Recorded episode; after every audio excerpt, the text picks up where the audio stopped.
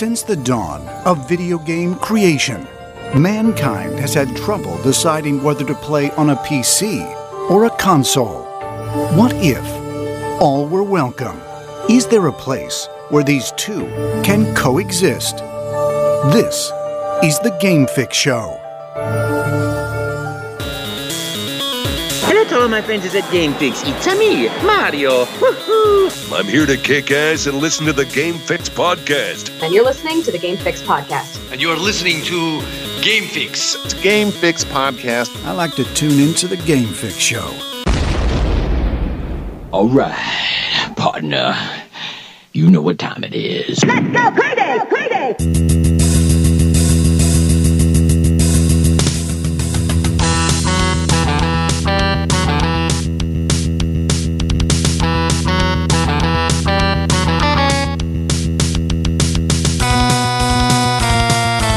Hello, welcome to another edition of the Game Fix Podcast. I am Spanish, and Verlaine's off this week, so joining me, it takes two people to fill in for Verlaine, so that's what we're going to do this week. Of course, we have Mike, our main contributor. Mike, what's going on? Or Colonel Fancy, whatever you want to be called. I don't give a shit. It doesn't matter to me. I never know what my name is. What's good, Dave? Good. Not too much, man. Well, we'll get into a lot of that, but on the show for the first time ever. I mean, I met you guys, what, 3 years ago? Something like that? At, yeah, it's going on 3 years now. Yeah, at the Wizard World Comic Con in Cleveland, at least the last one that was there. And I think it is the last one that'll ever be there.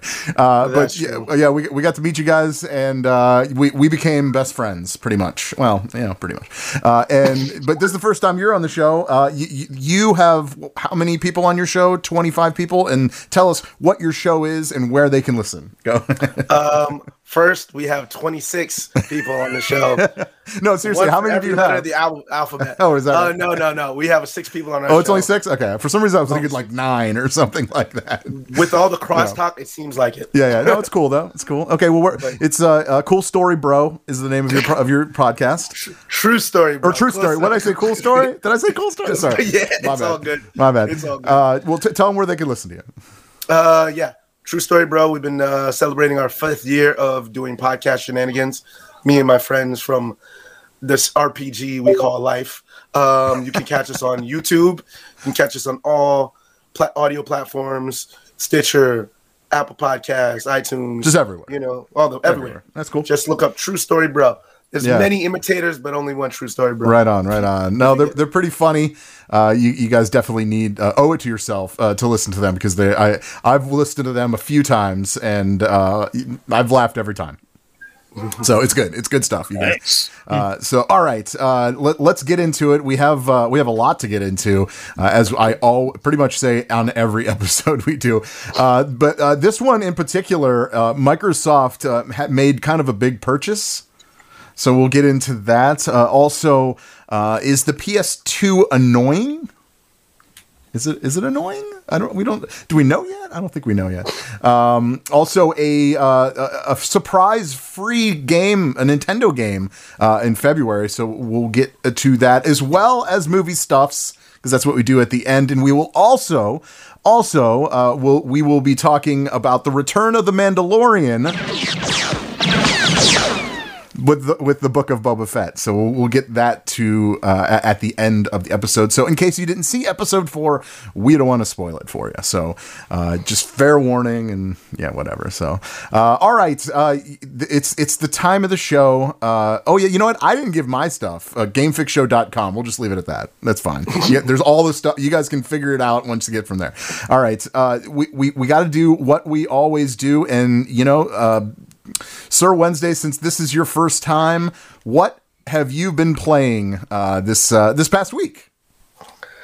It's as you may have guessed from the podcast that we did La Panel over Wizard World Cleveland. Sure, I have a habit of having my consoles collect dust like Indiana Jones relics, but lately I've been able to actually go in and play some of the Wolfenstein games, the new Wolfenstein games, like New World Order. I started with the regular Wolfenstein that they revamped, and I started working my way through New Colossus, and you know, playing with games like that, and eventually going back to one of my games that are near and dear to my heart, Vanquish, which I love. Cool. Oh, nice. Yes. Yeah, that's cool. That's cool. That it? Anything else? Yeah, I've been getting back into guitar, so I've been playing a lot of Rocksmith. Oh, okay. Or at least a decent amount of Rocksmith. Oh, that's great. Awesome. Good call, man. Good call. All right. Yeah. Wow. You know, it's so funny. I own Rocksmith for the PlayStation 3, I believe. Nice. And I played it, and it was awesome. It was great. It really like kind of helped you along through it. But you know, I just got to the point where there were so many times I'd rather pick up the Guitar Hero guitar and do my thing. And actually, we're going to talk about Guitar Hero on this episode, so stay tuned for that. So, but Mike. Or Colonel Fancy. See, I see now. I'm like, should I give the nicknames? Are we going? Oh, but I'm Spider-Man. You know, like, are we giving our nicknames here? But it's okay. Mike, what have you been playing this past week? So I've been a part of the Level 50 Club that me and a couple of the other guys have been doing on Twitter, and it's seeing if we can beat 50 games in the year. Ooh. Mind you, I probably haven't beaten 50 games in the last 7 years. I like it. Because I'll buy a game, and then it gets put in the backlog for another game, and that happens. Yep. So this week I've started... I ended up playing like a lot of Mike Tyson's Punch-Out. Okay. Nice. And well, I was playing... Are you hearing voices? Like, are you like constantly hearing those voices? Oh yeah, I've been repeatedly trying to join the Nintendo Fun Club. They haven't been answering back my emails. And if there's anything that's been awesome about the fact that I beat a Punch-Out is that there was a long... There's been like a bunch of Reddit threads over the years about saying that you can't beat Punch-Out on like a modern TV because the extra frames add too much delay, and it's impossible to beat Mike Tyson or Mr. Dream. Was it? No. Ah! It wasn't that hard at all. I mean, I had to get my rhythm back because I'm almost 40, and those punches feel like 1,000 miles an hour. Yeah. But it wasn't really all that hard. I mean, if anything, I probably had a tougher time with Soda Popinski. Oh, because you know why? Do you know why? It's because he's a softball. Because he's a lefty. That's right. Yeah, exactly. Yeah. And and then there's another one that is too, isn't it? Mr. Dream wasn't he lefty or Sandman? Maybe he's a lefty. Sandman. I'm trying to remember. Okay, all right. Yeah, because he fights opposite of like Bald Bull. Yeah. Since like they're the palette swap. That's right. Yeah. So. Yeah. Sandman and Soda Popinski were always like the toughest fights that I had. Once I got to Super Macho Man, I could take him out no problem. Yeah. So I beat that. I also went back and beat the original Gradius from Konami, one of my favorite space. That's a throwback. I love it. Yeah, yeah. Yeah. And lately I've been playing Super Castlevania 4. Sweet. Aiming to beat that one and make that my number 3. Okay. And snap. A new fighter is coming. It's Guile. Well, why is it new? Isn't that on every game? Like, whatever. Season 1 bonus package. Blanca, Balrog, Jury. Yeah, like, what? Yeah, so that's cool. That's cool. I just want to point out, Bocephus did say that he beat It Takes Two with his wife, which is awesome. If have you guys played that yet? I keep meaning to play that. It Takes Two, dude. If you could find, because I think it's only online multiplayer, so you need somebody to play online with. But holy shit, I played it with Jack from the Canned Air podcast, and that game was amazing. Like, we couldn't stop playing it. It's so good. Yeah, there's a reason why it won all these awards this year, because it's that damn good. It really is. It's fun. Unfortunately, it is a 2-player game, so you can't play it just by yourself. So, but I'm telling you, it's worth every minute of it. So, anyway. Oh, we don't get a dummy CPU partner to screw up the plans. No. Thankfully not. Thankfully not, actually.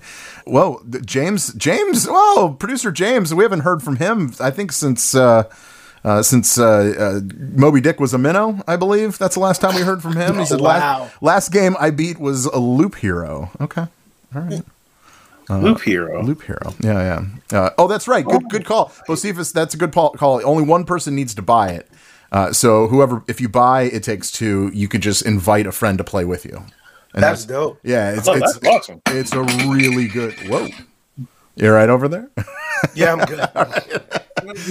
All right. Well, okay. What have I been playing? That's the question at this point. Me and Jack got back into Deep Rock Galactic. If you have Game Pass, it's a pretty cool, weird, kind of a build 'em up, take out random alien hordes, and it's pretty fun. It's a cool game. I suggest at least go checking it out, especially if Game Pass, because you could play it, you could stream it right via the cloud. And as Mike knows, and I don't know about you, Cedric, but the cloud gaming is actually amazing, and it's been.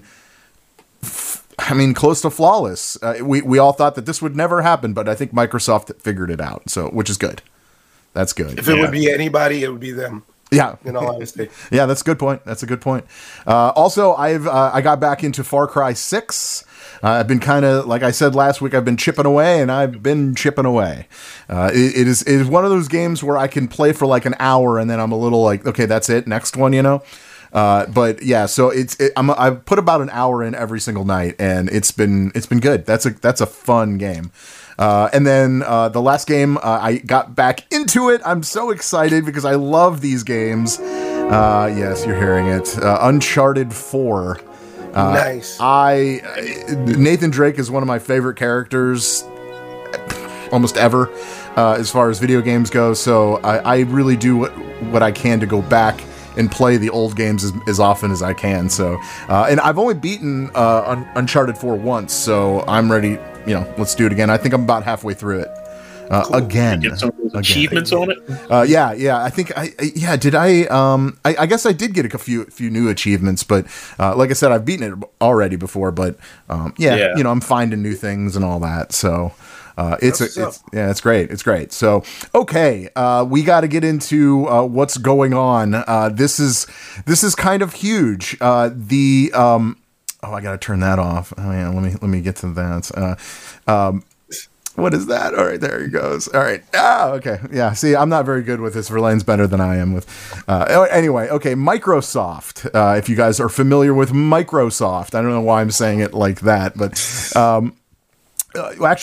Mike, you're very familiar with it because you actually posted the article on our website, GameFixShow.com. It says Microsoft acquires Activision Blizzard for $68.7 billion. Oh, I almost said million. Oh, that would have been bad.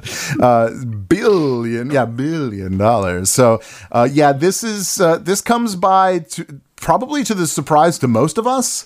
I don't think there's anybody out there that really expected this to happen. Although we had the CEO of Microsoft did say that they're looking into their relationship with Activision Blizzard, which obviously that translated to was we're going to buy the shit out of them. And I'm kind of glad they did. It's actually a great thing. It's approved, right? 'Cause I know it's approval based on antitrust laws. I think is it still pending at this point, Mike? Do you know? It looks like for the most part the antitrust laws aren't going to stop the deal from going through, but it'll be official like next year. Okay, all right, yeah, so. Yeah. So once they pretty much will they dissolve the name or will they keep the name? I would imagine they'll keep it, right? I'm confident that they're going to keep it. I think if they're going to have the games on like. Have some games on multiple platforms. Yeah. I don't think they're going to dissolve the name, so I'm pretty sure that Activision and some of its subsidiaries, like Raven Software, they'll probably keep those names. Okay, well that's good. It's a good move. I don't know. I think kind of jumping in there, it's like let's just change a character's name. That'll make things better. Oh wait, that didn't make things better. That's right. What was McCree's name changed to? Like Colin Cassidy? Not Colin Cassidy, but something Cassidy. Cole Cassidy. Cole Cassidy. I'm sorry. I still call him McCree. Yeah, McCree is what I call him, so whatever. But it doesn't matter. Why did they ever change the name? Because, about all of the allegations that's been going around with Activision Blizzard with all the harassment stuff. One of the guys who was a part of the team, McCree is actually his real name. So they said, nope. So they switched it out. So, yeah, I don't know if that's going to make Overwatch 2 great, but we'll also get into Overwatch 2 coming up a little bit. But anyway, let's get back to this. They buy this for $68.7 billion. And so they pretty much, Microsoft now has under their wing Blizzard, Activision, geez, what else? Bethesda. ZeniMax, Bethesda, and all of them. It's like, ID Software. That's right. Yeah. Ninja Theory, Obsidian. Yep. A couple of other acquisitions. It's a lot. Whatever Rare is worth. Not to mention what everyone was really excited about, and that is the acquisition of Candy Crush, right? Everyone's happy about that one. No one cares. You know, it's only one of the largest games on the planet. Ah, yeah, whatever. But it's theirs now, so that's one thing. So you know that I've actually never played Candy Crush before? Ever? Like, ever? Yeah, I've never played it. Oh no, that's Bejeweled. That's on my phone. Ah, see, that's a different game. That's a good game though. I like Bejeweled. That's fun. Yeah, it's relatively the same, but yeah. It's like I'm going to take a shit and play this for a half hour. You know, that's really what that game is about. True. Yeah. Get the dead leg, wake up, and be like, why did I do this to myself? Yeah, it's fine. That's fine. And I'll finish as I'm walking, like limping, you know, like down the hallway. All right. Anyway, so. This comes to a big surprise to everybody. But what I think comes in a bigger surprise is that Bobby Kotick, the CEO of Activision Blizzard, has not stepped down. And I think that is concerning to some people. I'd say it's kind of concerning, considering that this is obviously a way to save the money for the CEOs and the owners of this. I mean, it's because what was going to happen is they were going to have to sell without a doubt. Like, and it would have been not $68 billion. So I think he kind of like said, well, you know, oh shit, I got to kind of step this up and do this. Cedric, this is big, right? I mean, is there a bigger acquisition than this? This is the hilt. I think the last one was like 12 billion. This is 68 billion. Like, I mean, that's a big jump. They literally want all the chips on the table. Yeah, and it doesn't seem like it's going to be a crazy gamble because the company knows what they're doing when it comes to video games, and to acquire all these great companies. The sky's the limit. Sure. I just hope that they don't kind of screw the pooch. Yeah. In a sense, I hope that in the acquisition they don't hold back some of the things that make these companies great. Yeah. With like little mandates or whatever they'll have in the long run. So hoping that everything's positive for the future, but you know, all we can do is see at this point. Yeah. That's it. Yeah, you're right. You're right, Mike. What can we do to look forward to this? What can we look forward to? To be fair, I'm actually going to tell you one thing, and it's something that I did tell you guys beforehand that we're going to kind of come up with some predictions for crossovers. I think that is one thing that's kind of been on people's minds because there's so many opportunities to do this. Mike, what else is there? I think that going back a little about how much this deal went for. Almost 3 years ago, Sony bought Insomniac for $229 million. Yep.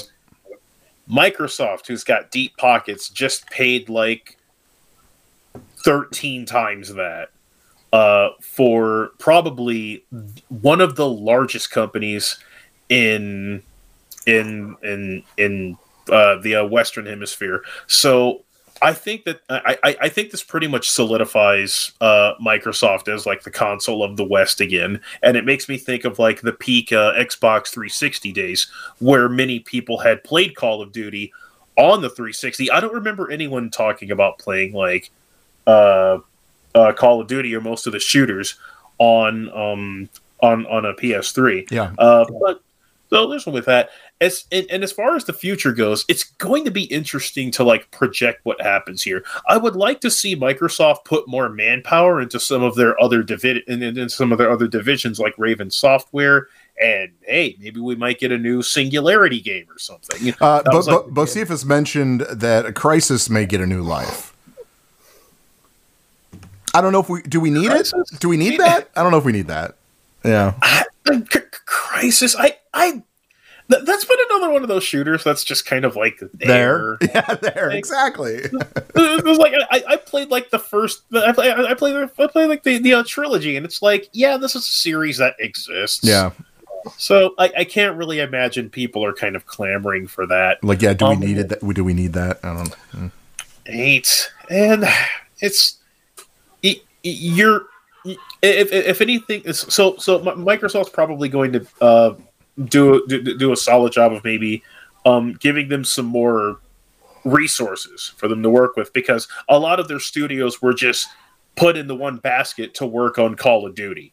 Yeah. And that was pretty much all that they would do. They would like release a few other games, but no one really cared that much. It was always, let's make Call of Duty accessible and have it play as best as possible.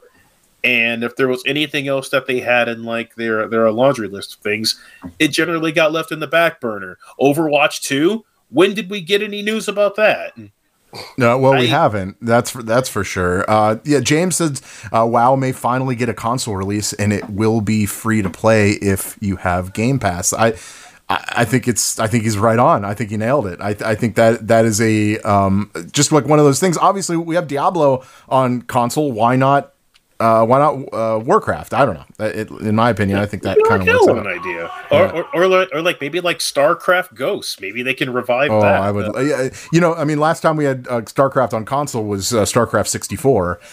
Which, wow, that was such. Remember that? Yeah, remember that? Yeah, that's a throwback. Yeah, and it was great. It was actually a great rendition of it. Except you can only select 12 troops as opposed to like as many as you want on the PC. Yeah. It doesn't. That's okay. That's not that big a deal. So also James said maybe Heroes of the Storm will be saved to get a console release. Okay, you know, Smite. It's a possibility. Get out of here.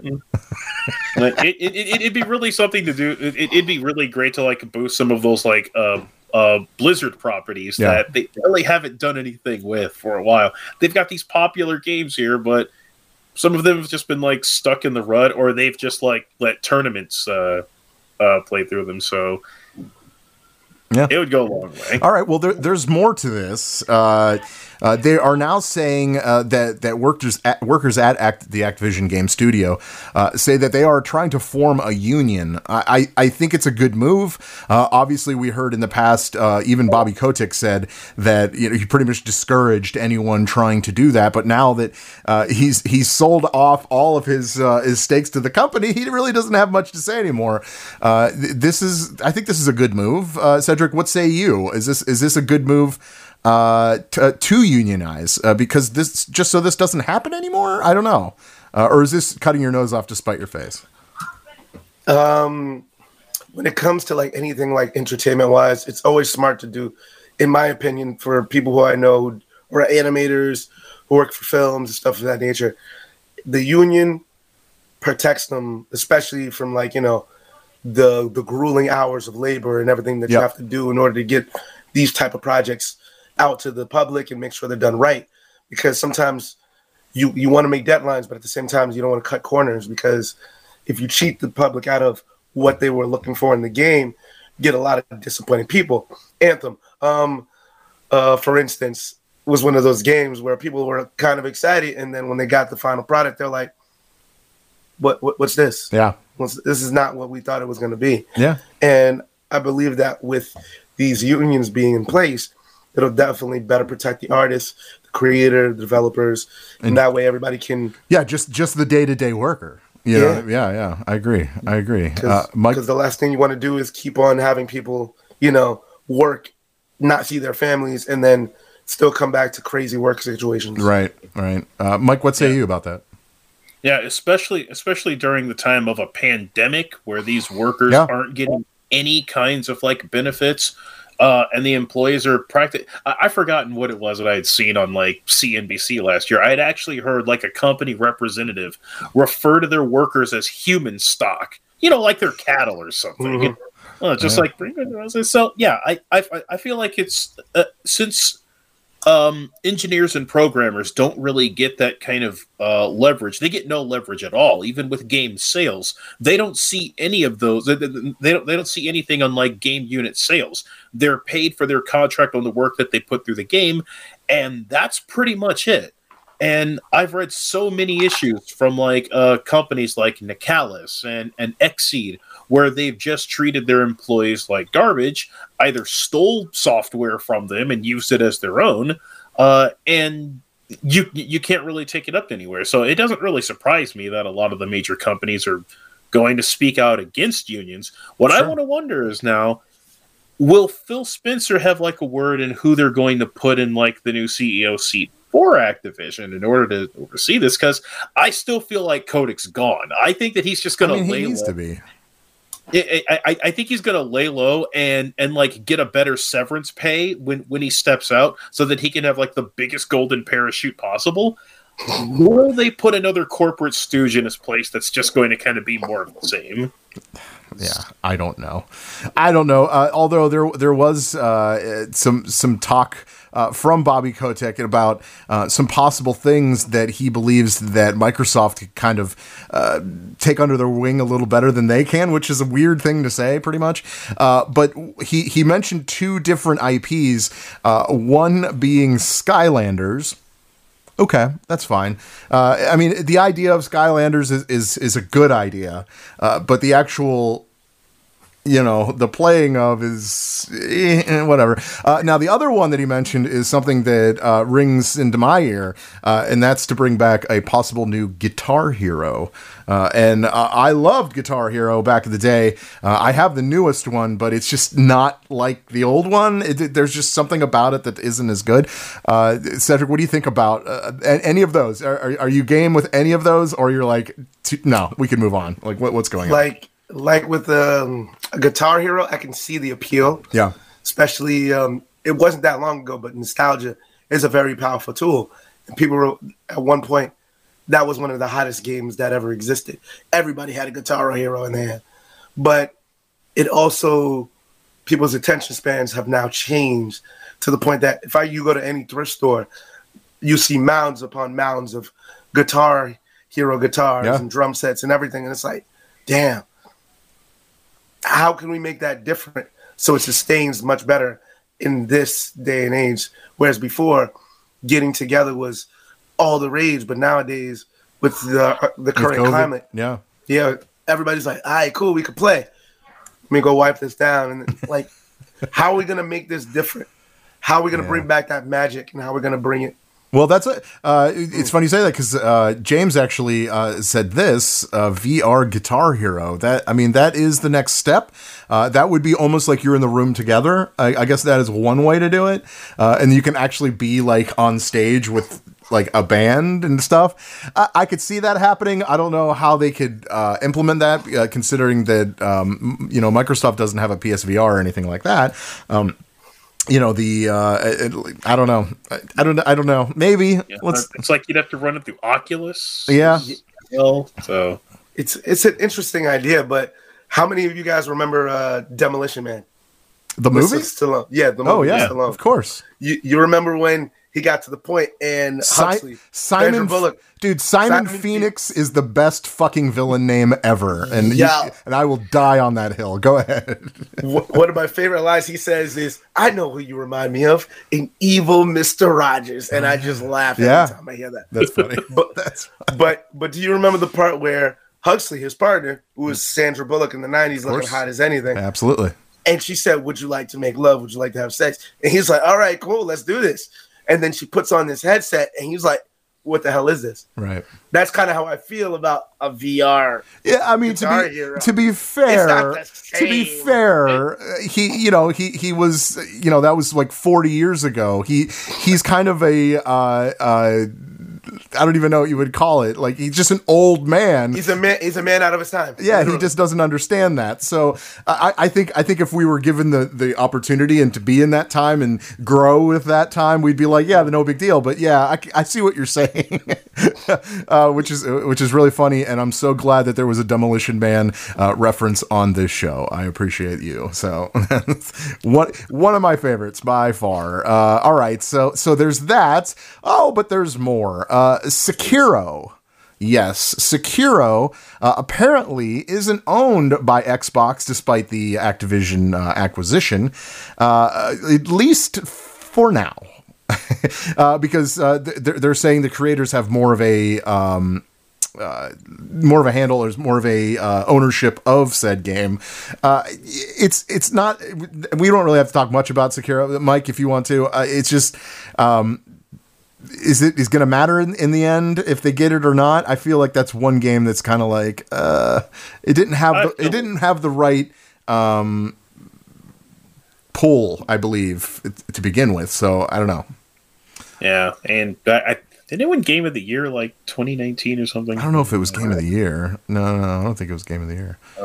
But yeah, I figured at some point it'll get a PC port, and that'll just count anyway. Well, that's a good point. Yeah, that's probably what will happen before anything. So, it does kind of make me laugh that like one of the news reports is now people sifting through like the Activision news and finding out which properties Microsoft is going to end up keeping for themselves or keeping for the public. And in Microsoft's defense, they have honored a lot of their like time released exclusives. Like they easily could have like yanked production from like a bunch of other games or decommissioned them on PlayStation. Kind of similar to how after Insomniac was bought out, Sunset Overdrive died. So, oh man, Sunset Overdrive is such a great game. It was so much fun. Yeah, it's like I miss it something fierce. Yeah, that's fair. That's fair. How about this one? So now they're discussing, the Activision executives are reportedly discussing the end of Call of Duty annual releases, which honestly I think is a fucking great thing, because we keep getting this regurgitated product every single year of like, oh, it's the future now. Here's like a kind of a different gun, and you know, oh, now you can wall run, or so, they always like throw in something like gimmicky. Cedric, what say you? Do you think this is good? It's almost like they shouldn't. They should do the same thing, as far as, in my opinion, for Madden and WWE 2K, because this is like the same game regurgitated again and again and again. Go ahead. Keeping it real, like think of it kind of like a relationship. How you gonna miss me if I'm not gone for a little bit? That's fair. If you don't see me in a couple of days, that payoff at the end of the week is going to be like, oh, I missed you. Yeah. But if you see me like every single day in relation to like games, especially like Call of Duty, even the Madden series, it's like, give it time to marinate. Yeah. Otherwise, I'm not going to care as much. Like you said, they're going to throw out stuff that's gimmicky. And as you get done with it, you're like, now I'm playing just another random game that's the same as the last one. Yeah. Unless your story's fire, how is it going to make me forget about the last game versus this game? I mean, the most different thing that Call of Duty has done is Warzone, I think, at least in the past 5 years or so, and it's been great. But you know why it's been great? It's free. That's why it's been great. Of course, that's you know. Yeah. What say you, Mike? What do you think about them not putting it out every freaking year? Yeah, it'll give you some time to refresh the engine or refresh the meta a little bit. Maybe like add some tweaks to the gunplay. I say that, but then I thought about Battlefield, which isn't an annual game, and yet they somehow managed to botch every Battlefield game since Battlefield 4. But I'm in wholehearted agreement with like the idea of killing annual releases, especially if it's based off of the same engine. Unless you're changing the engine, which still there wouldn't even be a reason to make it annual, because like the WWE games, they like axed their old developer, and then they still tried to make it an annual game. They had like a production window of like 10 months, and that was like what WWE 2K21, and the game was an absolute mess. Yeah, yeah. I think that's why everyone is kind of looking forward to see what AEW does. What kind of game are they going to make? Because that's something to look forward to. Obviously, I know I'm a wrestling fan when it comes to even playing video games. I think you guys are too, right? Right? You guys play wrestling games? I haven't played a wrestling game in quite some time. Okay, that's okay. But I remember when I did play them, I loved them. Okay, and they were all good for what they were. But Yeah, yeah. I agree. I mess around with Fire Pro Wrestling World. Dude, I got to tell you, Fire Pro is one of the most fun I've ever had playing a wrestling game, just because it has that old school feel, that old school wrestling video game feel to it. Right. Yeah, it's a good call. Makes me think of those like LJN. Oh, wow. Yeah. I love those. Did you know after a certain, I forgot which one it was, me and my brother found this out randomly. If you ran into the referee or the games that you could knock out the referee, if you did it 25 times, the referee would get up, do this, and then the game would shut off. Like, really? It just shut off? It would just shut off. He would do this, and the game would just stop. Wait, which game is that? I'm trying to remember which one. Oh my God, I want to know. It was one of them where you could run into the referee and knock him down. Okay, I'm going to try this out. Yeah, because I have WrestleMania, Royal Rumble, and Raw, so I'm going to try that out. Absolutely, because you do it like at least 20 times. Because we just like got bored one day and we just kept going. I love that, and then knocking him down. And then all of a sudden, I'm like, all right, cool, let's get up and start fighting again. We've been doing this for a while. He's like, all right, cool. As soon as the ref got up, he shook his head, did this, game shut off. So what did it do? It brought you back to like to the main screen? Nope. It just went blank and stayed there. We had to hit reset in order to go play the game again. Which console? It was definitely Super Nintendo. Okay. There you go. All right. I'm like, we can at least narrow it down then. Yeah, we can at least narrow it down. Interesting. I've never heard of that. That's really cool. Good call. Yeah, it's a cool piece of trivia. Yeah, right. I never do. Now I really want to know which game. Anyone in the chat room know? That's what I like. Let's start with them. The other thing that in this case doesn't have to do with Activision, but does have to do with Blizzard. It turns out Overwatch producer Tracy Kennedy has blamed Blizzard CEO Bobby Kotick for the problems that have plagued the game and development on its sequel, which comes to no surprise to most of us as far as I'm concerned. This is exactly what she said. She said, she replied to a thread from there was an interview that Bobby Kotick did with GamesBeat, I believe. Yes, that's what it was. He pretty much explained the delay of Overwatch 2 and Overwatch 4, Diablo 4, excuse me, Overwatch 4. We're not there yet. And the declining stock prices and all that. The woman, Tracy Kennedy, the creator of one of the games, he says, Bobby, tell everyone about the random projects for Overwatch 1 you would shove on us. The team would do overtime for only them to get canceled, and for months of Overwatch 2, dev to have been lost, or how almost entire teams are turning over and citing you as the reason. Don't be shy. This comes with no surprise.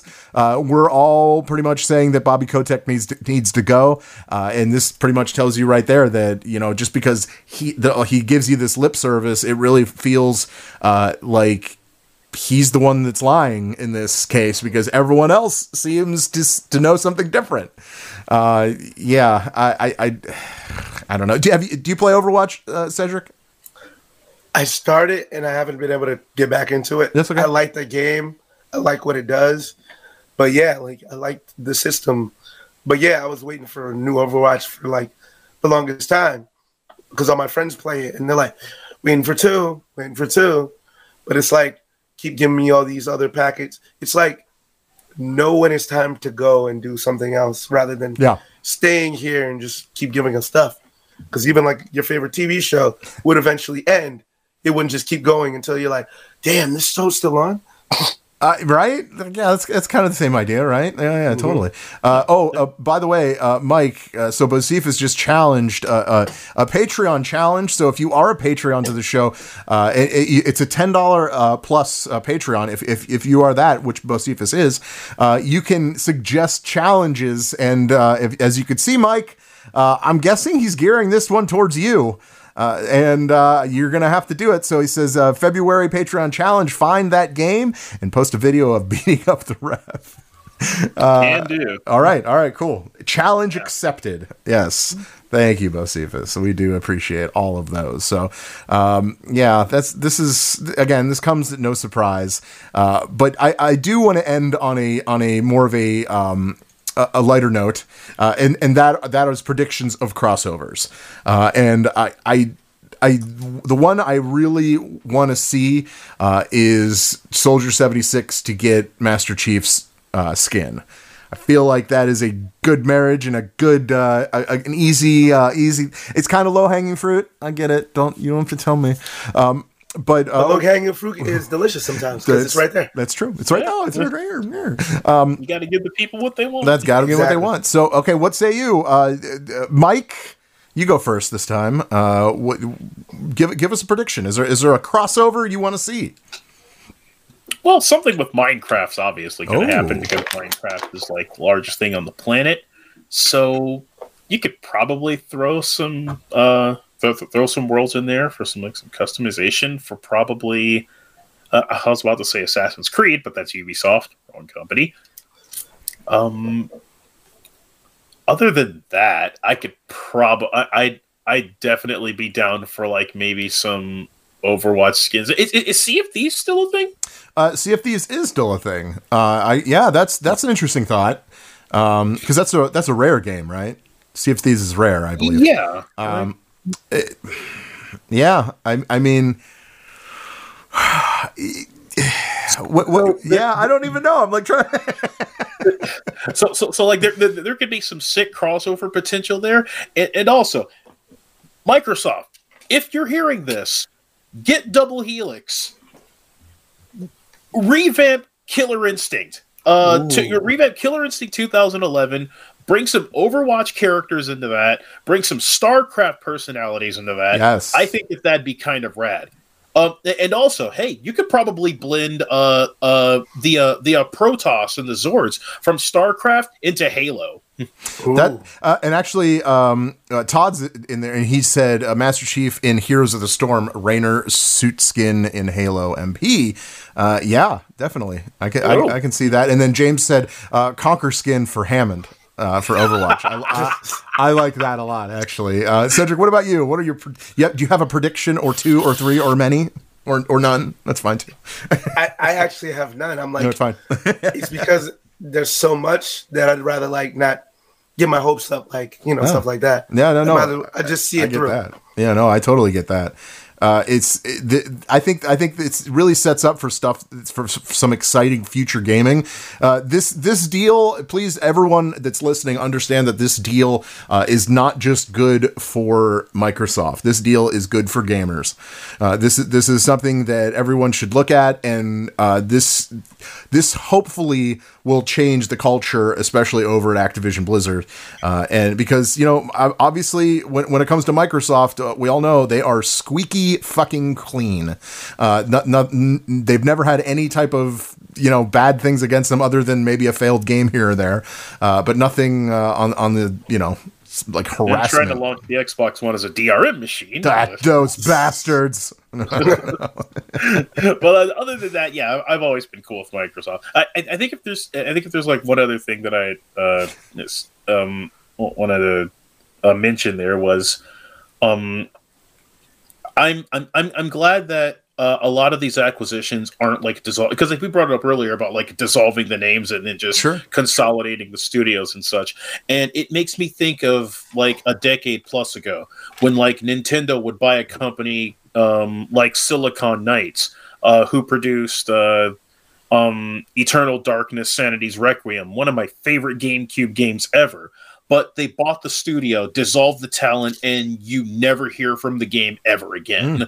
So I like now that with these acquisitions, they just let the companies be their own thing. Like Sega bought Atlas, and Atlas produces Persona stuff, and that makes Sega lots of money. They didn't buy up the talent and eat them up, and you no longer hear about them again. Like Westwood Studios. I loved Westwood Studios as a kid. I loved Command & Conquer. Electronic Arts bought the name, Westwood's gone, and Command & Conquer's been a decayed husk of an IP ever since. And now Westwood is in sports. Yay. They've taken that name now. So that's what, all right. Anything else you guys want to talk about when it comes to Activision Blizzard? We can move on if not. I don't, yeah, I, think it's mostly just waiting to see what comes. I tend to agree. Exactly. Okay. All right. Cool. So, but we have to stick with stupid CEOs. All right.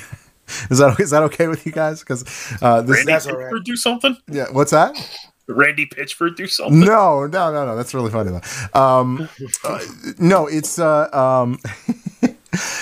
PlayStation creator Ken Kutaragi. Is that how you say it? Kutaragi? Sure, whatever. Kutaragi. Ooh, okay. Say that again. Kutaragi. Thank you. That's probably exactly how you say it, and I can't do that. So yeah, I appreciate that. He's keep in mind he's 71 years old, creator of PlayStation, and he said in an interview with Bloomberg, because obviously when it comes to video game news, I go to Bloomberg.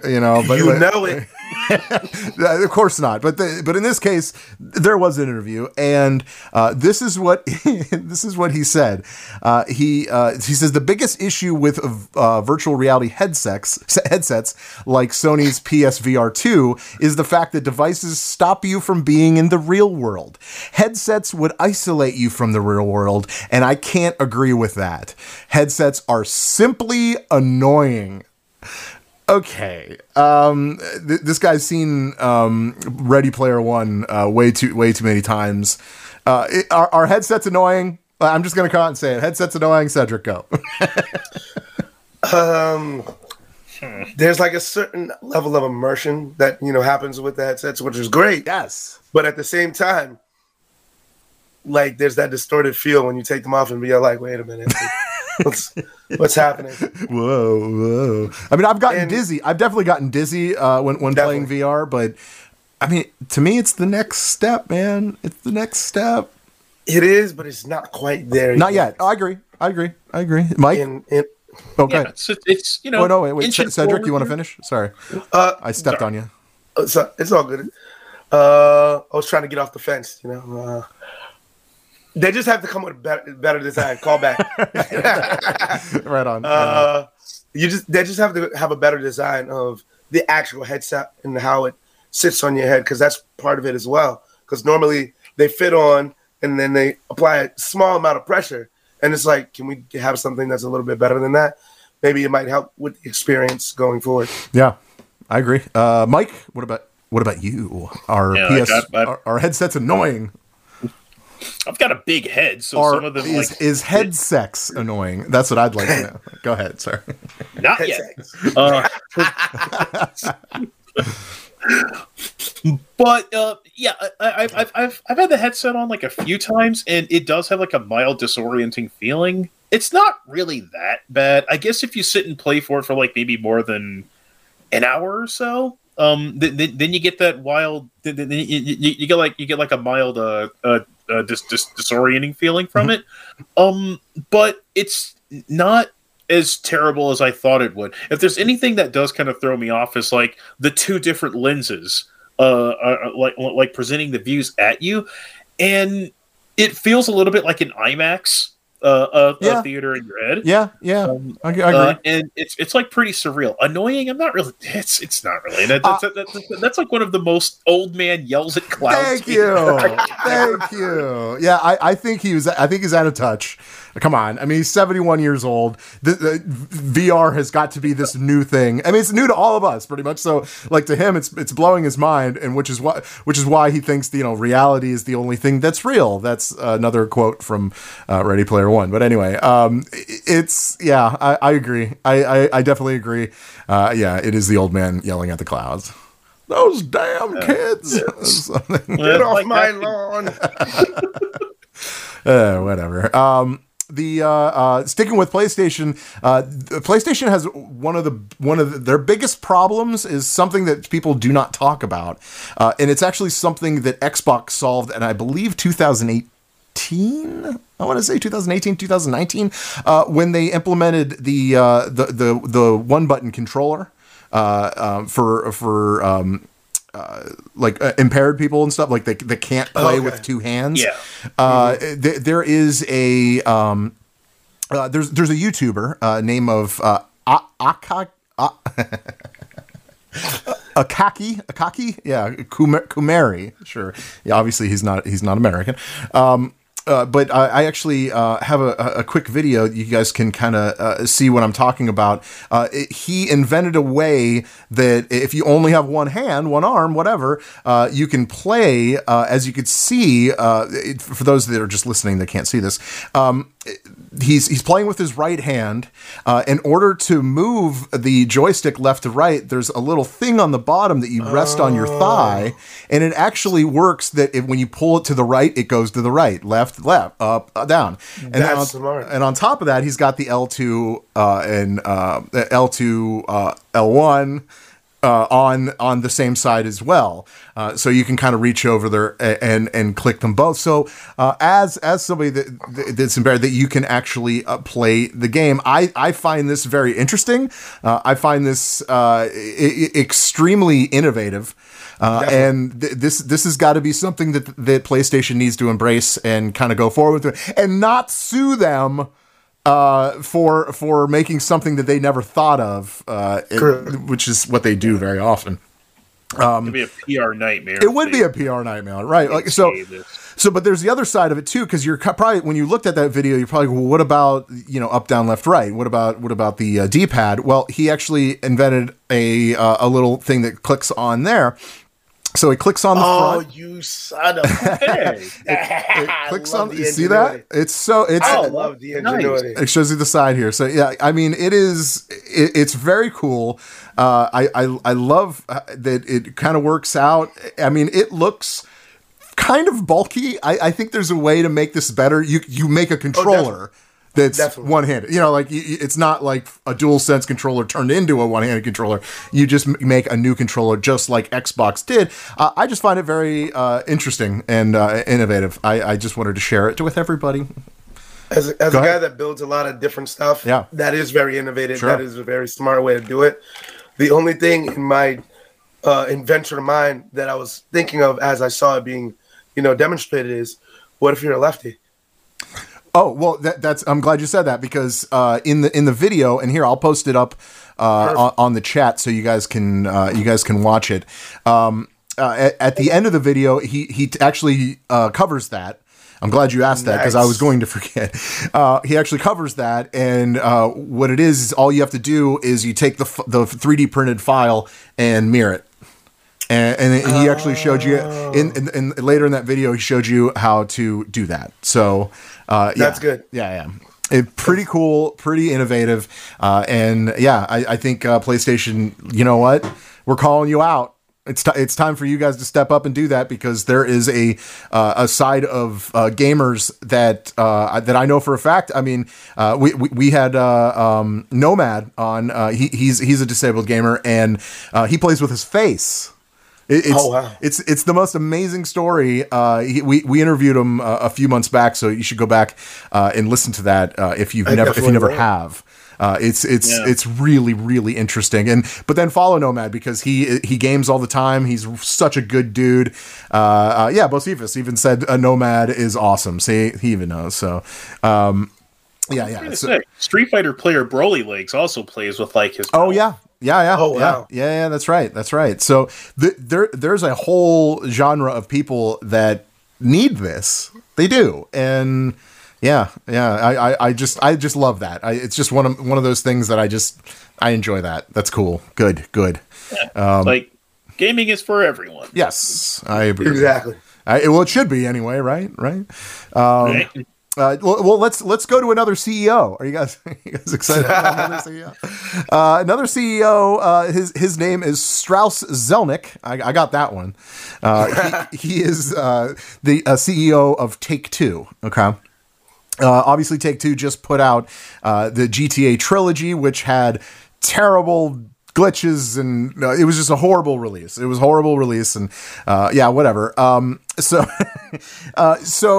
apparently, in a recent interview that he had, I believe on CNBC, is that the glitch, the glitch, he calls it the glitch. Like there's only one. Only one thing happened wrong. So apparently it is quote unquote resolved.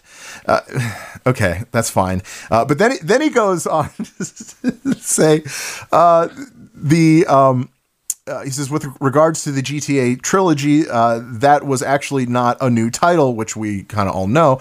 He goes, there was a remastered and pre-existing titles. We did have a glitch in the beginning. The glitch was resolved. That's what he said. But then he also said that the GTA trilogy has just been great for the company. Cool. Good. I'm glad you got our money. Again, another CEO that's out of touch, that doesn't put gamers first, and it just makes me crazy. Go ahead, Mike. Yeah, he like fucking decommissions the original games off of like the other launchers, and then goes, here, buy the definitive trilogy, and the game's an absolute mess. Like, no, that's not a win. No, you don't get a win for like breaking a window and then replacing the window. You broke the window. Exactly. although they're gonna thank you for replacing the window if you do. So. Oh yeah, of course.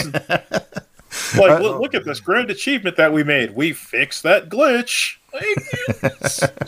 Cedric, is this where we are now? This is where we are. See, that's what I'm saying. This is the video game culture, and it starts at the top. I can't stress that enough. It starts at the top. And if a CEO is saying shit like this, you know he treats the employees the same. You know what I mean? Like, so I don't know. Cedric, what say you? How do you pronounce his name again? This gentleman, Strauss Zelnick. So when you said it to me, I wasn't familiar with his like who he was until you told me what he did. That's and I'm like, oh, okay.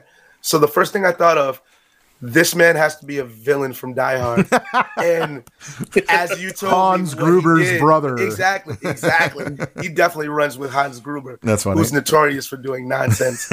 And from what you said about what he did with the GTA series, he's definitely a villain because he probably smoked cigarettes too, right? Yes. Right? He's like, get Mr. McLean. Like, he's like, this is definitely some villain shit. He's like, all right, take this property that we know and love and do fuck all with it. Just give them, do whatever you want. Just give them base, sprinkle sugar on shit, call it chocolate and hand it to the masses. Just like, oh, I want to eat this. Yeah. And then people are like, oh, it's GTA. But it's not fixed. It's like, why'd you sell me this? Why? And he's like, thanks for your money. Like, get the fuck out of here. Whatever. So I'm tired of CEOs just being out of touch, because that's what they are. At the end of the day, that's what's happening. They are out of touch. Okay. Like, at the very least, CD Projekt Red did a fumbling job of trying to handle their message about the debacle. Well, they admitted it, at least. They did it the right way, even though their game was... Get in front of it. Yeah. But it's so funny that they did it the right way, and we were talking. It's funny, as much as we're talking about Activision Blizzard a year ago, we were talking about CD Projekt Red the same way. So, but you know, now that we've seen the more of the evil, we could see that CD Projekt Red, as Mike, as you just said, is not too bad. All right, cool. Yeah. Thanks, guys. Good. Like, I think still won't give you my money, but thank you. Yeah, I think I talked about it the last time I was on here. They're not hiding the fact that they're villains now. Yeah. They just don't care. It's like, well, people are going to buy our stuff because they want their games. What are they going to do? Stop supporting it? Yeah, really. This one's for you, Cedric. He said, Bocephus said, Hans Gruber doing villain shit sounds like a good GTA 6 DLC. I agree. The Hans Gruber method. I love it. Yeah, that's good. Yeah, that's what we need. Does Microsoft own Die Hard now? Are we... Are we gonna get Hans Gruber skins? Are we gonna get whatever? All right. One thing leads to another. Apparently, and it's something that we've kind of talked about, and I know Mike, you've posted it on GameFixShow.com about E3. And like, I think we talked about it last week or 2 weeks ago, something like that. Well, they're saying that E3 2022, the digital event that they're talking about, is a quote unquote mess and probably also will get canceled. And it's something that I said, actually, it was funny, on our Facebook page, on GameFix Facebook page, somebody commented on one of the articles, I believe that you posted, Mike, about about E3, because we said something about E3's being canceled. Yeah. I was like kind of being funny about that. Well, it turns out we weren't being funny. We were absolutely right. And so, yeah, I mean, I don't know. Cedric, do you know anything about E3? Do you keep up with that kind of stuff? Because like and nowadays E3 is kind of dying. Oh yeah. You know, it's, it used to be something we covered on the show a lot. And it used to be like an event, right? It used to be like something worthwhile. Absolutely. But it's just been constant trips for like at least the last 2 years, been constant trips to the DMV. It's like, I know I have to be here, but I don't want to be here. Yeah. And it never works out the way it's supposed to. So it's like, even all these other companies that'll be like, you know what, state of play, forget E3. We don't, because they're not doing anything we want. There's always something that's nonsense. So it's like, why even bother? Yeah. I saw maybe last year, maybe 2 games I gave a damn about. And then, why did I waste this time watching this video? And it's like, why do I want to go to E3 and stand in a line for 3 hours to play a game for 5 minutes? Correct. I'm sorry. And, but then again, you say that like, well, you go to Disney World, right? You sit in the line for 3 hours and you ride a ride for 2 minutes, but whatever. At least you get a ride. I think that's the difference. I got an express pass and I didn't have to wait. Yes. I got an in. Bocephus, thank you for reminding us. I actually know this and I kind of didn't think about it. There is a McClane skin from Die Hard in Warzone. I completely forgot. So yeah. Oh yeah. Yeah. So yeah, why not Hans Gruber? Right? Why not? Why not? Bye-bye E3. I don't really care anymore. No one's gonna miss it. Like it's gonna be like Toys R Us. People were like, oh boo-hoo, it's gone, but people made fun of it for years. Yep. Yeah, and they sold me bum freaking Dreamcast, so they deserve to die. Exactly. Of course they deserve to die. They deserve to burn in hell. Exactly. Yes, absolutely. All right, are you guys ready to move on from that? I think I'm good with E3. I don't really want to talk about E3 that much. So that's I got one last thing to say about it. Sure. Unless these guys pull Final Fantasy, as in the origin of Final Fantasy, and say this is our last E3, and come back with the most amazing shit ever, they're doomed. Unless they do that. Okay. All right. I mean, I guess time will only tell with that. Exactly. That's pretty much all it is. So, all right, let's move on to something a little more fun. Is that okay? And it happens to not to do with a CEO. I mean, well, maybe it did at some point, but as far as what we're talking about, no. It's some free games. Man, I'm all out of cash. That's what we do. So when you're out of cash, we tell you that there's some free games out there. But this time, Mike, you're going to tell us about a free game out there that you posted actually on our website, GameFixShow.com. And what game is that, Michael? If you have a chance to sign on for the Nintendo Switch Online service plus expansion pack, we do not get paid for this. I just want to let you know that. This is not a paid spoken part. Go ahead. Yeah. Anyway, you will have access to Majora's Mask, Legend of Zelda: Majora's Mask, in February. This is another one that they're adding to the pack, and again, I'll give Nintendo a little bit of credit. That service got shit on when they first announced it because the extra price point and the games that were available are pretty much like the token Nintendo 64 games that you get. So charging someone $50 for like these same dirt old ROMs. It's pretty bad. So all right, you've given them like Majora's Mask, along with Ocarina of Time, Mario Kart. Still a lot of the games that were never ported over here haven't come over yet. And Majora's Mask I actually like a little more than Ocarina of Time. It's a game that I've always kind of. That's funny because most people say the other way around. Yeah, like that's. I mean, that's one that's probably going to be a retro reboot one day. I'm just playing through it a little bit before I like put together my thoughts in a manner that won't get me crucified.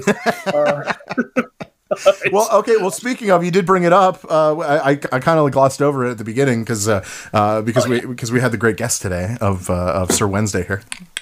Bling. All right, Mike, you got to tell us this week, what is your retro reboot? If you're not familiar what that is, Mike puts it out every Tuesday between noon and 1 o'clock, and it is a review of a retro video game, and we call it the retro reboot. So go ahead, Mike. What is this week? I don't even know. You're going to surprise us. Yes, this week I'm reviewing pretty boss multiplayer game, X-Men Legends. Oh, cool. On the original Xbox. Nice. Yeah, like it came out for like the PS2 and the GameCube as well. There's also a port on the N-Gage. I didn't even know that. You want to scan the N-Gage capsule, like the Nokia N-Gage. But yeah, X-Men. Hey, I got this Nokia N-Gage. It's got X-Men on it. Who needs it? Freaking taco on it. Imagine I got X-Men and Flappy Bird. What's up? I don't like Flappy Bird. Be holding folks around like this. What to do? What music video was? Didn't they use the N-Gage for a music video? And was it Ashanti or something like that? That was mad that she didn't get a text message back, but she was just using spreadsheet. So that I feel like that was it Ashanti or something like that. I believe I got to go back and look at it, but it's just like of course you're not going to get a reply because that's not a message service. Anyway. All right, we'll look for that. That'll be Tuesday. Like I said, noon, 1:00, GameFixShow.com. Yes, that was also an Activision game. So. Oh, was it? Yeah. Oh, that's right. No, it was Raven Software's first video game ever. Oh wow. I mean, we're gonna. Is there a crossover with that? Oh God! Who knows? If they did that, I would love it. Like they did that Marvel Battle Alliance, but I think that was like Tecmo Koei or like Team Ninja, and it tries to emulate the Legends and the Marvel Alliance games, but it's not the same. It falls short. So like if like Microsoft struck some kind of deal with like Disney or something, and hey, let us have the X-Men rights and we can like do a new X-Men Legends game. I think that would be boss. You put that on there with like online multiplayer co-op, try and kill the latency as much as possible. I think you've got a banger. Okay. That sounds pretty cool. Yeah, I agree. Well, all right. So you get Majora's Mask for free. Great. Who cares? It's not really for free, though. To be fair, it's not free. It's never for free. You pay every year for this, but then you get these on top of it, which means it's not free. That's what that means. So. Yeah, I love the definition of free. Who has the X-Men license? James asked. I believe isn't it Sony? It's Disney now. It's Disney. Is it Disney now, or is it still Sony? Because they bought Fox. For the video game license, I think the video game license gets handled by somebody else, but I'm not sure. You don't think they would grab up everything? Because think about it. When they start making movies, they'll probably want to make video games.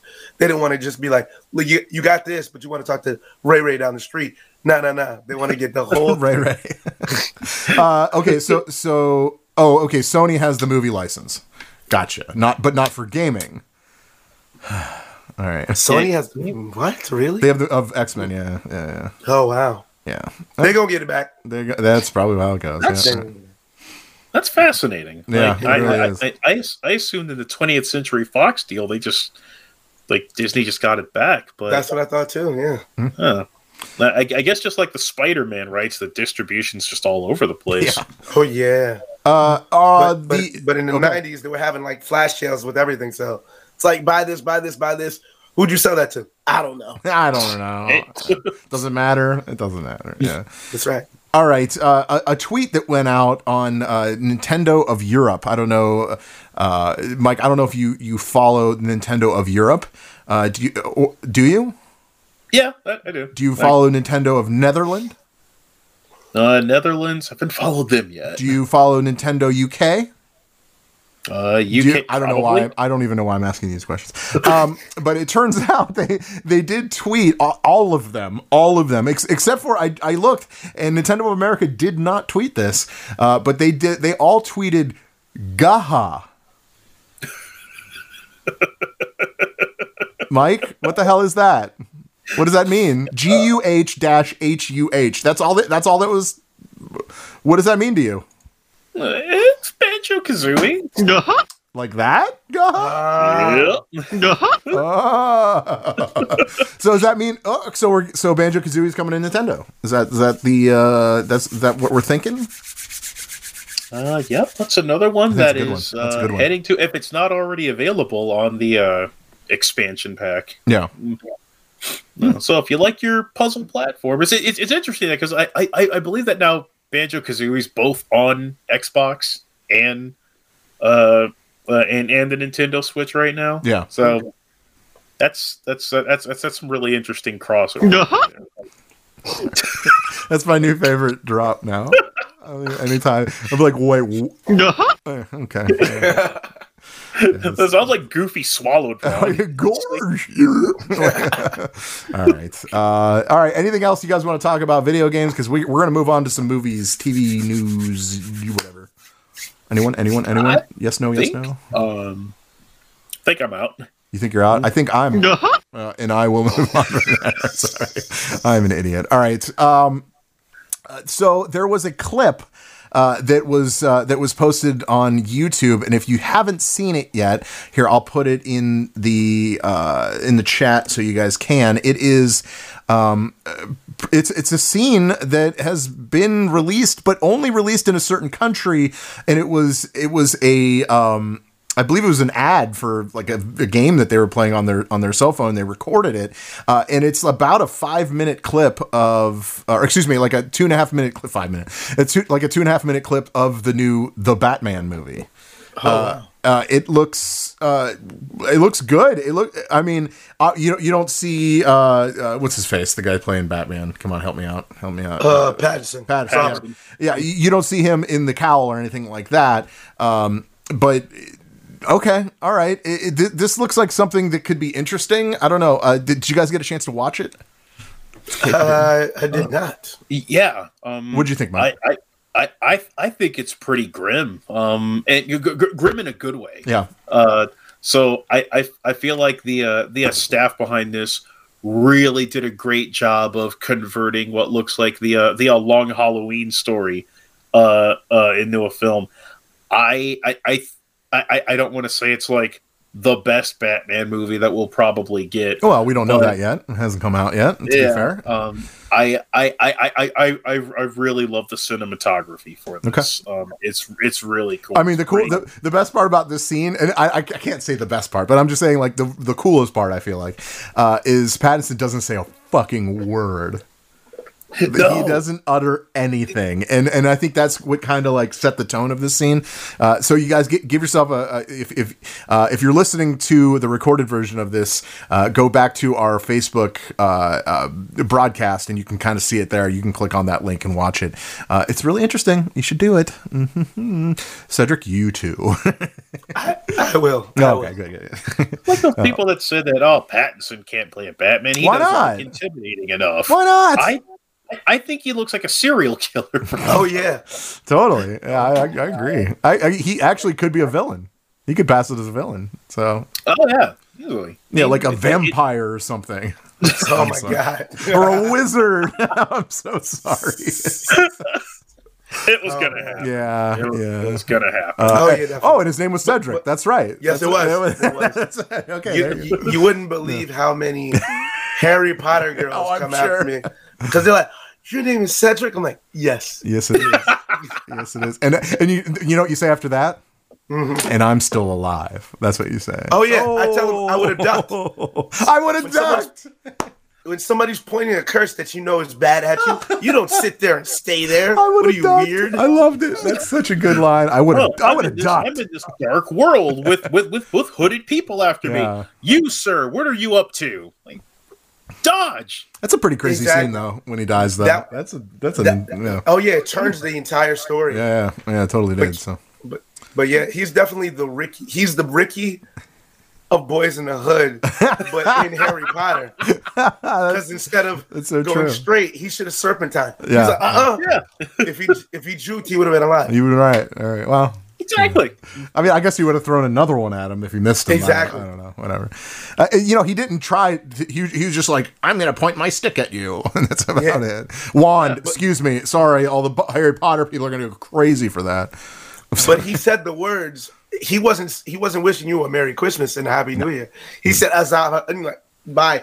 Yeah, well, I mean, at that point, I know we're getting on a Harry Potter tangent here, definitely. But like Voldemort even said, "Kill the extra" or something. I can't remember exactly what he said, but he pretty much told him to do it. So like he knew it was coming.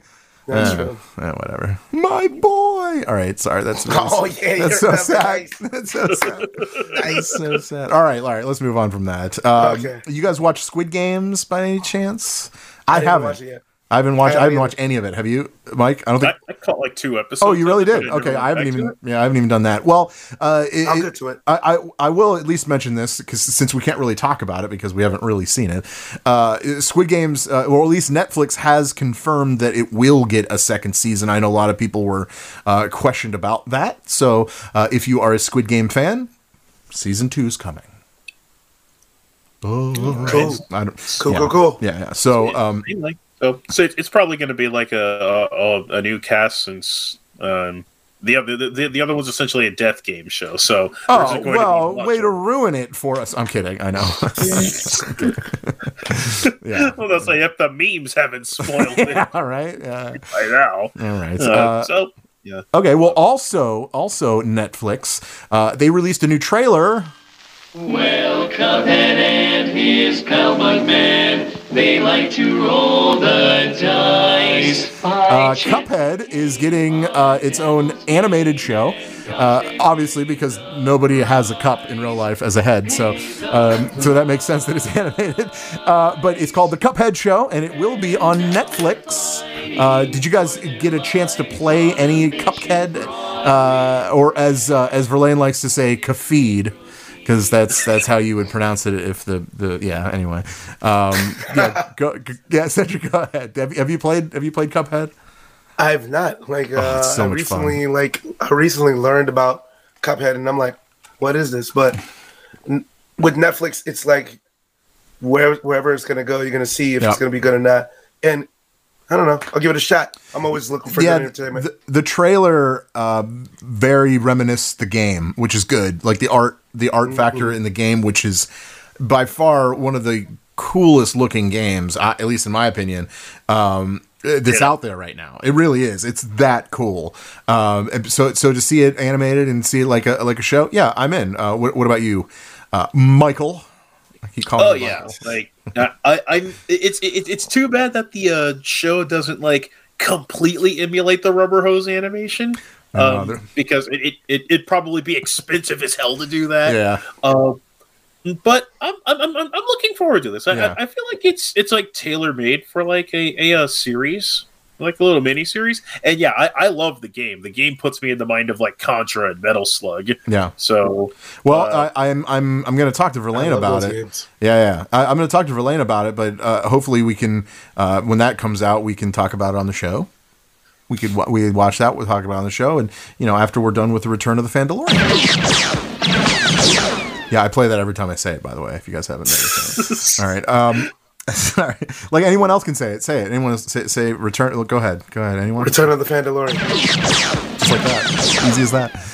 Yeah. So, all right. Last. Well, actually, no, not last. Real quick though, Netflix has ordered another a reboot. And this has nothing to do with video games. It has nothing to do with anything, but it does have to do with cooking. And I don't know if you are like me, but as a younger chap, I was into Iron Chef, like it was my job. Like I love that show. I love the competition and everything about but it's all like amazing cooking, so Netflix has ordered a reboot of Iron Chef, and I'm very excited about that. That's just me That's another thing that hits in like the nostalgia feels. Like I never expected to hear like Iron Chef be referenced again. Yeah, but yeah, I watched it quite a bit. It's up there with I don't, I'm trying to remember what the other show was. It was I don't know if you remember this, but it was on like Spike TV, and it was kind of like Wipeout, but it had like wacky dubbed voices. Yeah, over it. It was extreme. I know what you're talking about. I can't remember the name of it, but the name escapes me. But I love that like various comedians would like pop in with like wacky with like the wacky dubs and stuff. Like anything that makes me think of Kung Pao, I'm a fan of. Yeah, totally. I'm in. Yeah, I agree.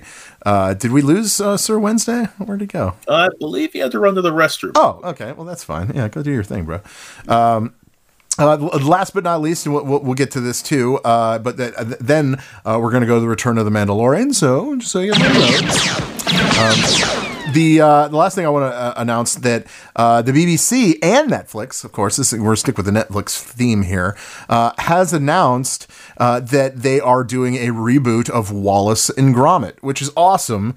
I don't know if you ever watched Wallace and Gromit. It is a stop-go animation, clay animation, and it was a lot of fun as a kid. I don't know. Did you watch any of that? Yeah, I loved it. Yeah. Stop motion claymation. Like I was always a sucker for that. And yeah, that was like one of the shows that I watched with my dad growing up, and my mom always looked at it and went, "I don't get it." But yeah, I always loved it. I believe this would be like the second or third comeback for Wallace. Yeah, I think you're right. Yeah, I think you're right. Because I think that they came back in like either the late 90s and then again in like the mid 2000s. And then they did like Chicken Run movies for like oh yeah bit. That's right yeah, and, yeah. With the sheep and all that right and you know now they're coming back to Wallace and Gromit, so yeah, we're getting a new Wallace and Gromit. I don't know if you heard that. Oh wow yeah, yeah. It's coming. I love that one. Me too yeah, so it's coming back. The Wrong Trousers, I don't know if that's what they're gonna go with, but yeah so look for that on hopefully on Netflix as well. Oh, you know what, I totally forgot about it, and I'm glad I just remembered now. Another reboot that we're going to see is King of the Hill. And I think that I heard about that. Yeah, I mean, Mike Judge is making a huge comeback. King of the Hill's coming back, and there's going to be a new Beavis and Butthead movie on Paramount Plus. So, like, yeah. He's coming back in a big way, and I'm all here for it. Absolutely.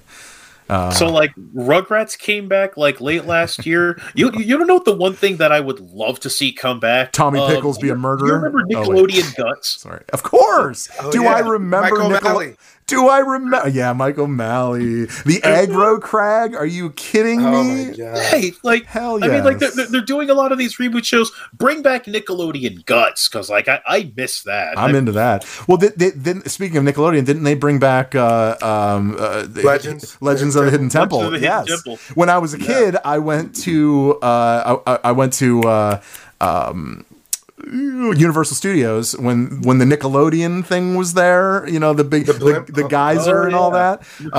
And I got to tour that set of Legends of the Hidden Temple, so that was cool. Nice. I am so jealous. Cool. I wasn't on the show, but I got to at least tour it, and that was awesome. Yeah, so that's what's up. Throw that out there.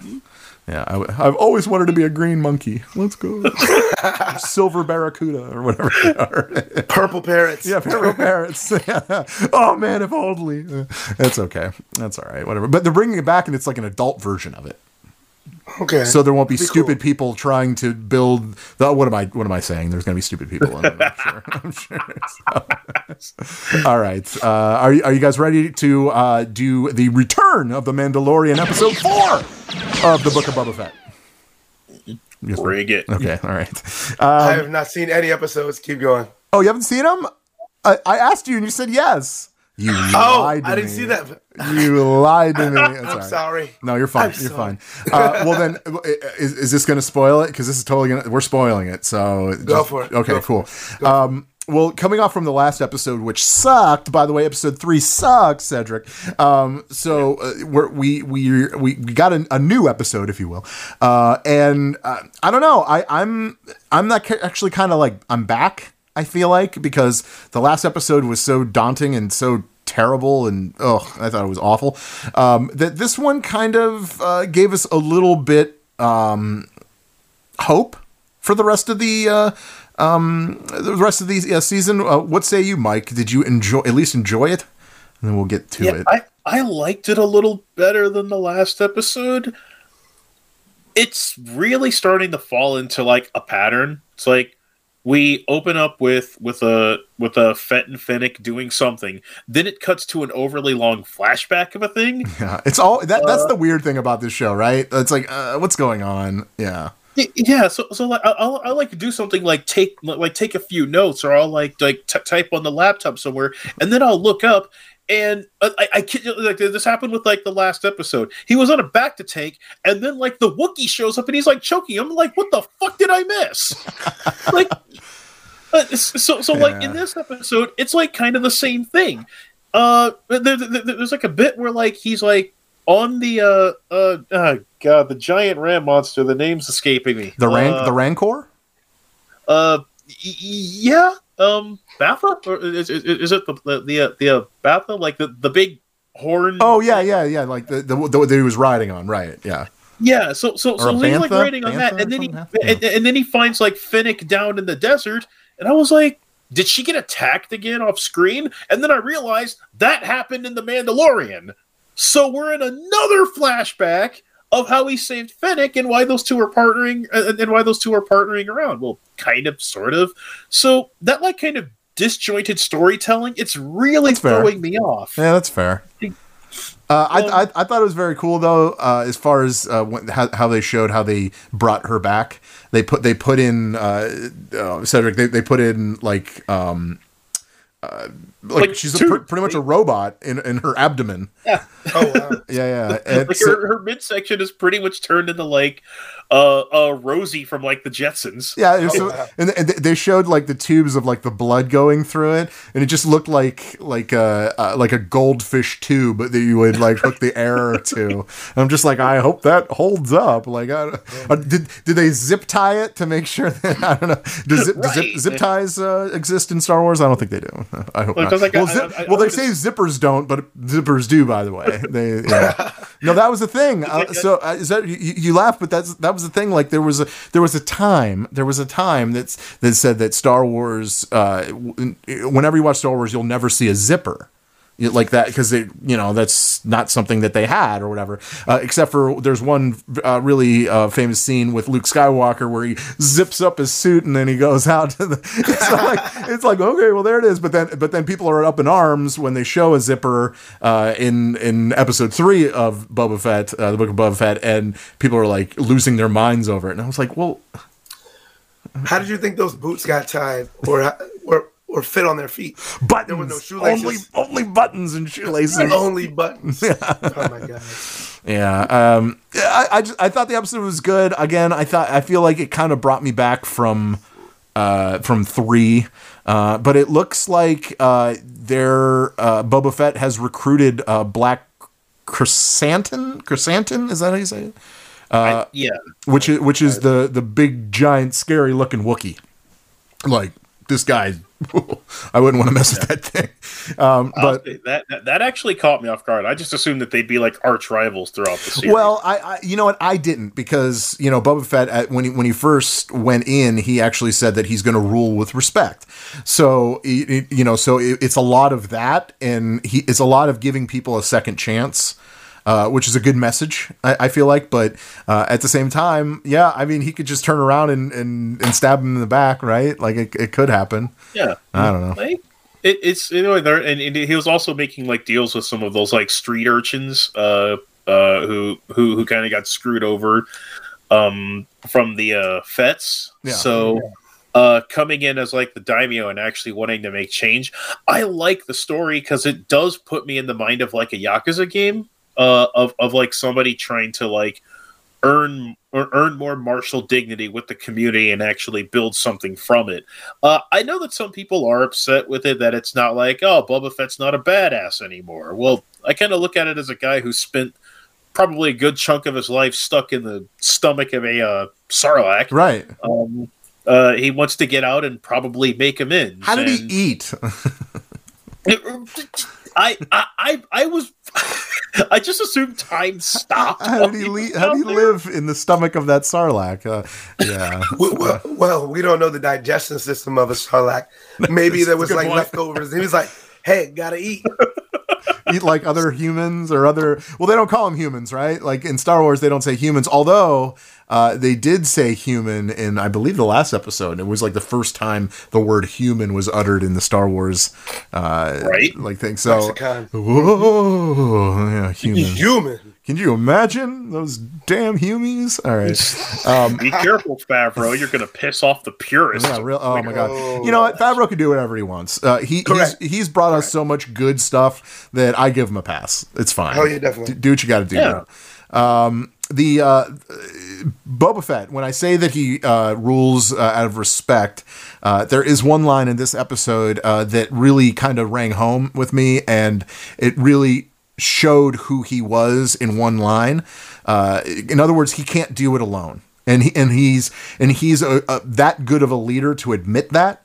But the line is, you can only get so far without a tribe.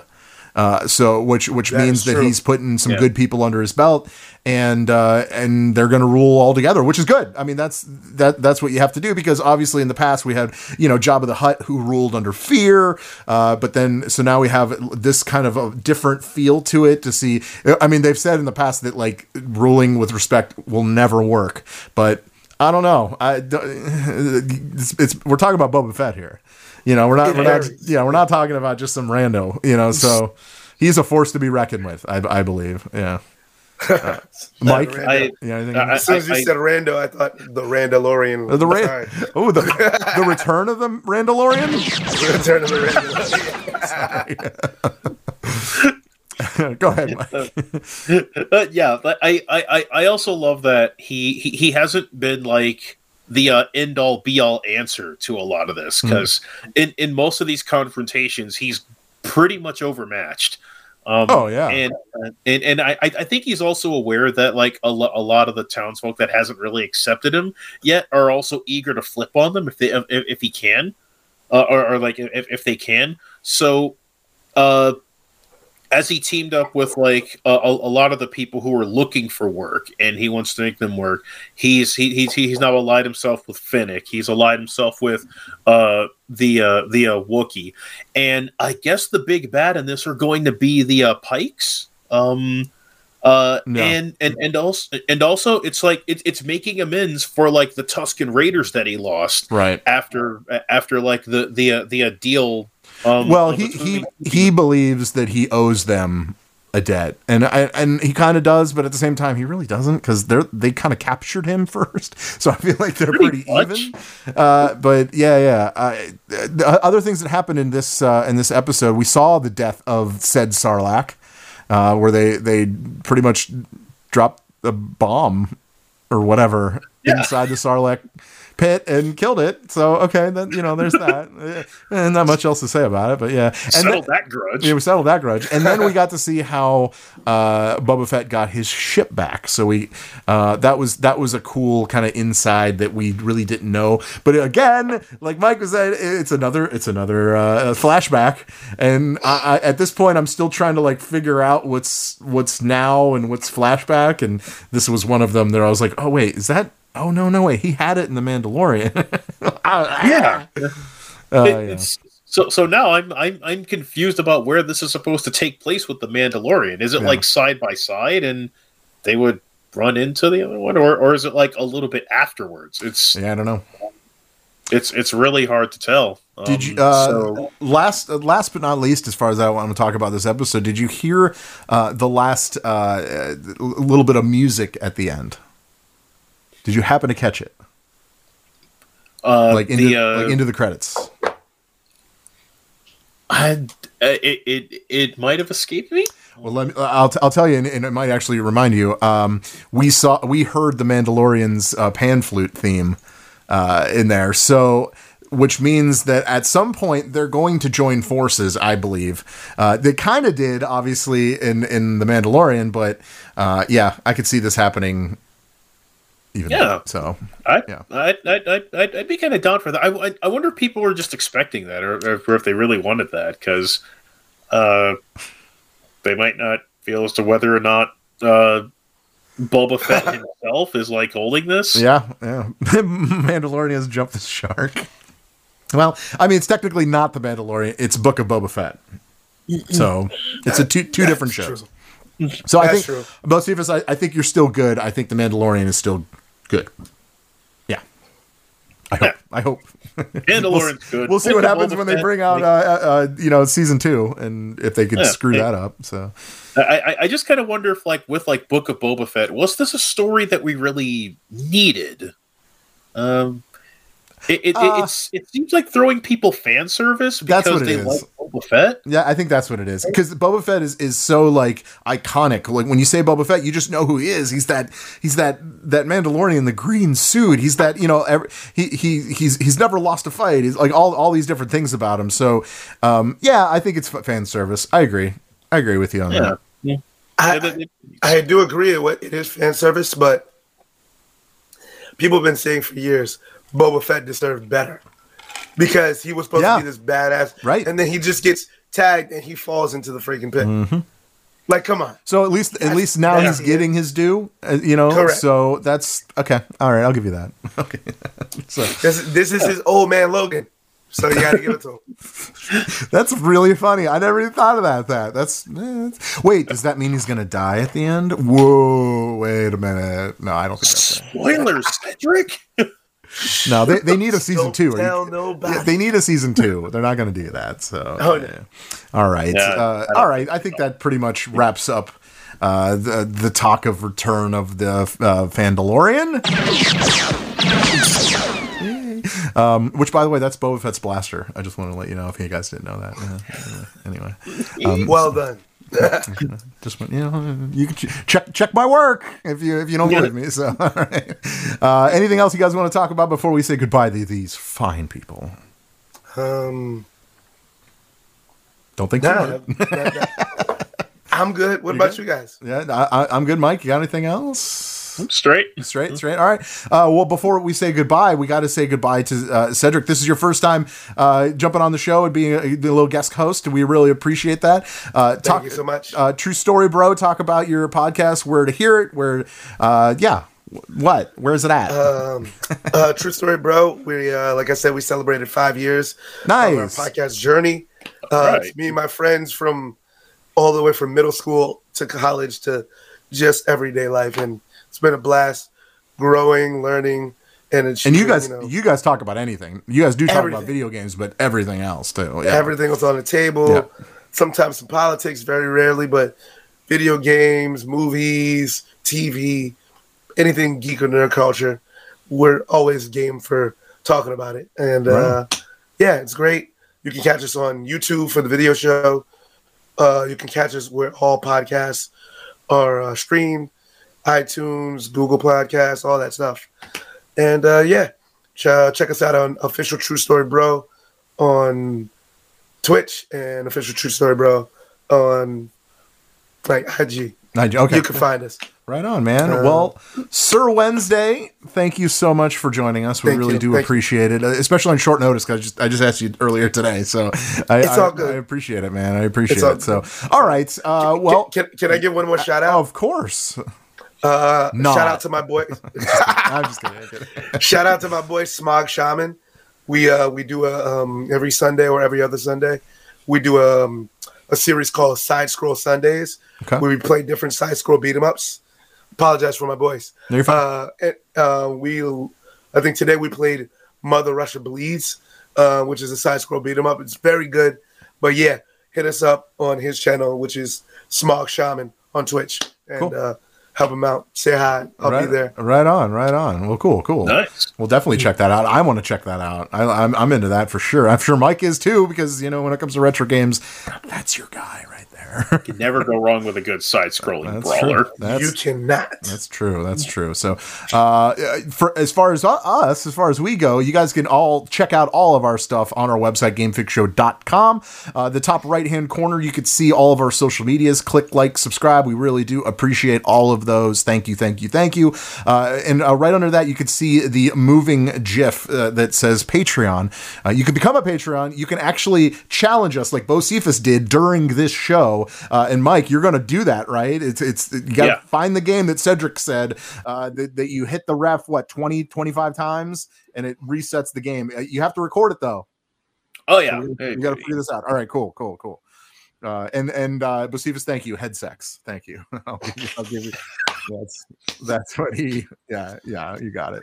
All right. Enough of that. So, like I say on every episode, it's your world. Pay attention. Oh shit! Here we go again. See ya.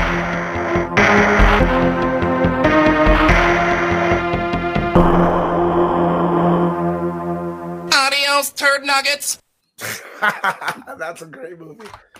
Don't you know that you're a grown up? I'm a grown-up. Me too. Yep, me too. But you know, these days, being a grown-up can really suck. Luckily, we're grown-ups who grew up in the coolest generation. We had video arcades. And also some of the best TV and movies ever made. We lived the origin of awesome consumer electronics. The list goes on and on. Yep, Generation X. Exactly. And we're Gen X Grown-Up. Every week, the Gen X Grown-Up podcast explores media, tech, toys, games, and more from both yesterday and today. Through the eyes of Generation Xers who absolutely love that stuff. You can find us on iTunes or wherever you get your podcasts. Or find us on our website, genxgrownup.com. Life sucks as a grown-up. All right, you think that was good enough? I hope so, man. I'm tired. Who listens to a promo on a podcast and then goes and listens to a different podcast? Right. I've never done it. Right.